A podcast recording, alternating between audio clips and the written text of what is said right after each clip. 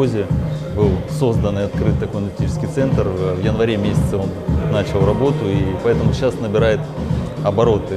И мы нацелены прежде всего на то, чтобы сегодня у нас в аналитическом центре были, опять же таки, все показатели отрасли, на сегодняшний день их более 10 тысяч.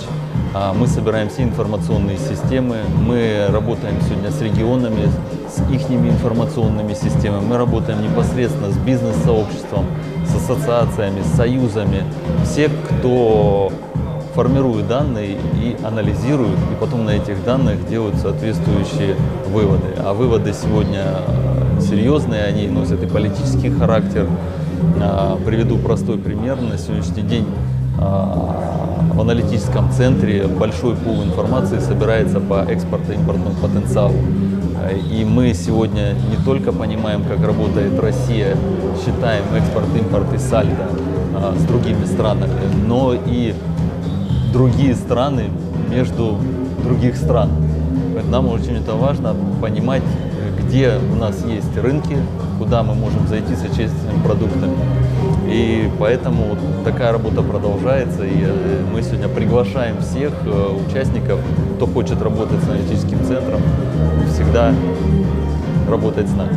Рынок подогрет сегодня в части э, информационных технологий в сельском хозяйстве, но немного э, бизнеса, которые занимаются и программным обеспечением, и э, именно вот интернет-вещами, э, сегодня присутствует на рынке отечественных, отечественных производителей. Да?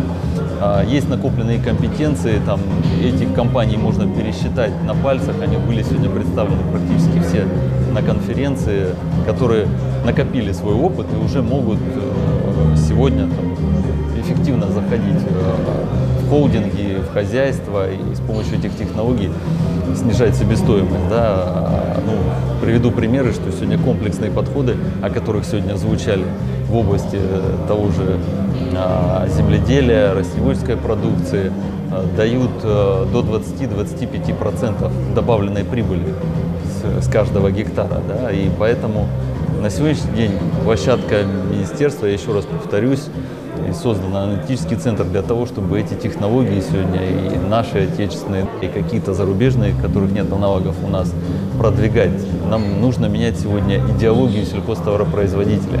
Они сегодня, знаете как, в хороших регионах, как говорят, оно и так вырастет само, да, и эффективность будет хорошая. А в других регионах, где само не вырастет, да, люди начинают искать а как же, чтобы оно выросло более качественно, да? А тут как раз таки и, и подходят технологии.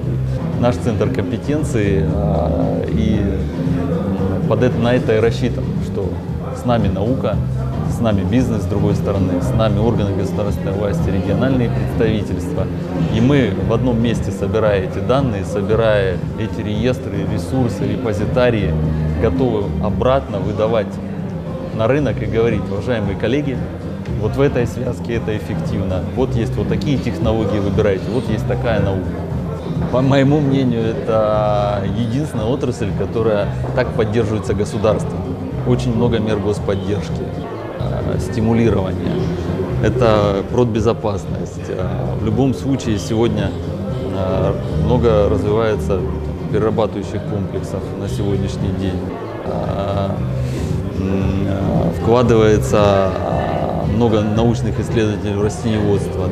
Мы сегодня уже более точно начинаем заниматься там, планированием структур севооборотов. То есть отрасль растениеводства, понятно. А почему развивается? Потому что мы сегодня нацелены на экспорт нашей продукции. Мы практически сегодня а, идем к тому, что в ближайшее время не будем зависеть от импортной продукции, но нам же нужно развивать экспорт. У нас много невостребованных еще земель, которые вводятся в оборот. Поэтому растениеводство прежде всего, переработка, ну и э, отрасль животноводства, отдавая сегодня, а, экспортируя зерно, мы обратно получаем макарон, образно говоря. И налоги, и социалка остается там, а, и добавленная прибыль. Поэтому сельское хозяйство – это вся отрасль, которая динамично развивается.